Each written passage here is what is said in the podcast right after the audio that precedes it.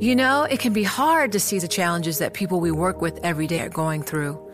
Invisible struggles like stress and burnout, caregiving for a loved one, or being misunderstood. But insight, awareness, and empathy will help us better see the issues they're dealing with. And that can make us and our companies healthier too. I'm Holly Robinson Peete. Join us on The Visibility Gap, a new podcast presented by Cigna Healthcare. Download it wherever you get your podcasts. The countdown has begun. From May 14th to 16th, a thousand global leaders will gather in Doha for the Qatar Economic Forum powered by Bloomberg.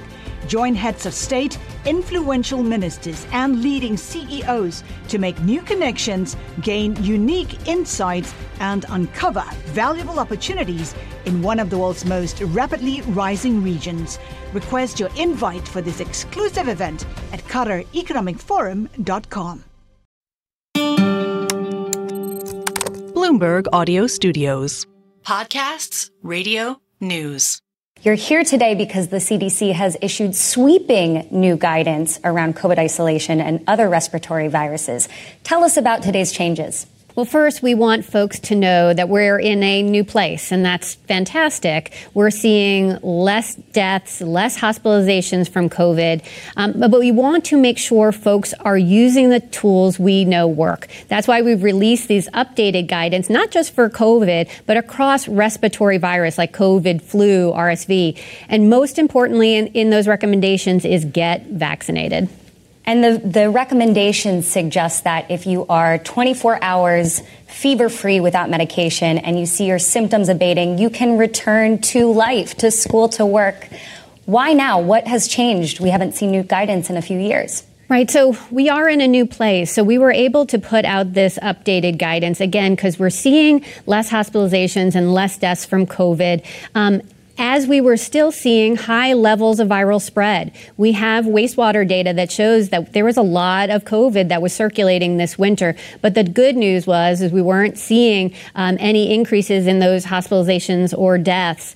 Um, and so with that continued trend over yet another season, we felt we could move forward. The other is we were also seeing that the folks who came to the hospital with COVID this season, 95% of them did not get an update updated COVID vaccine. It made us want to reiterate how important getting vaccinated is to keep you out of the hospital. Vaccine update in the United States continues to decline with each booster shot. So, how are you considering um, the latest uptake numbers as you issue this guidance? You know, we saw far few, fo- too fo- few, few folks uh, get the updated COVID uh, vaccine this past season. Now, it was slightly higher than the, the year prior, which is good, and we're hoping to build on those trends, but not as high as what we're seeing with flu shots. And we want folks to anticipate there, there going to be an updated COVID vaccine as well as an updated flu shot later this fall. So get ready now for your updated COVID vaccine and your, your flu shot uh, coming this fall. Dr. Cohen, how do you respond to Americans, particularly those over the age of 65 or the immunocompromised, who f- may feel that this guidance leaves them more vulnerable to infection?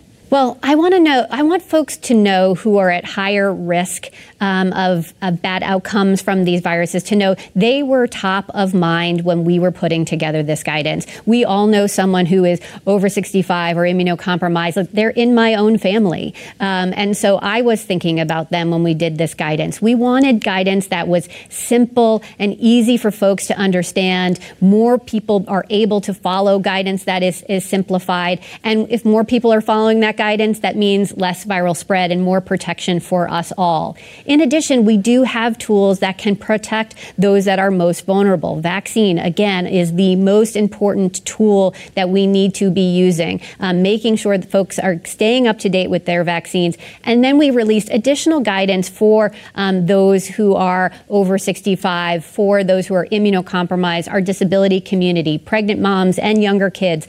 They're all special considerations that we want to make sure they're following as well so we can keep those who are most vulnerable protected. Throughout the pandemic, the CDC faced some criticism for mixed messaging around guidance. I wonder, is this effort to streamline for COVID, flu, and RSV an attempt to address those criticisms?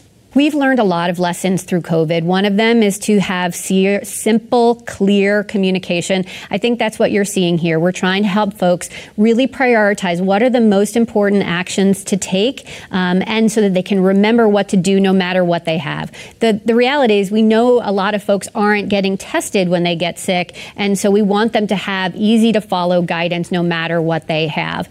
Top line, though, continues to be get vaccinated. The countdown has begun. This May, a thousand global leaders will gather in Doha for the Qatar Economic Forum powered by Bloomberg, held in conjunction with our official partners, the Qatar Ministry of Commerce and Industry and Media City Qatar, and premier sponsor QNB. Join heads of state, influential ministers, and leading CEOs to make new connections and gain unique insights. Learn more at QatarEconomicForum.com.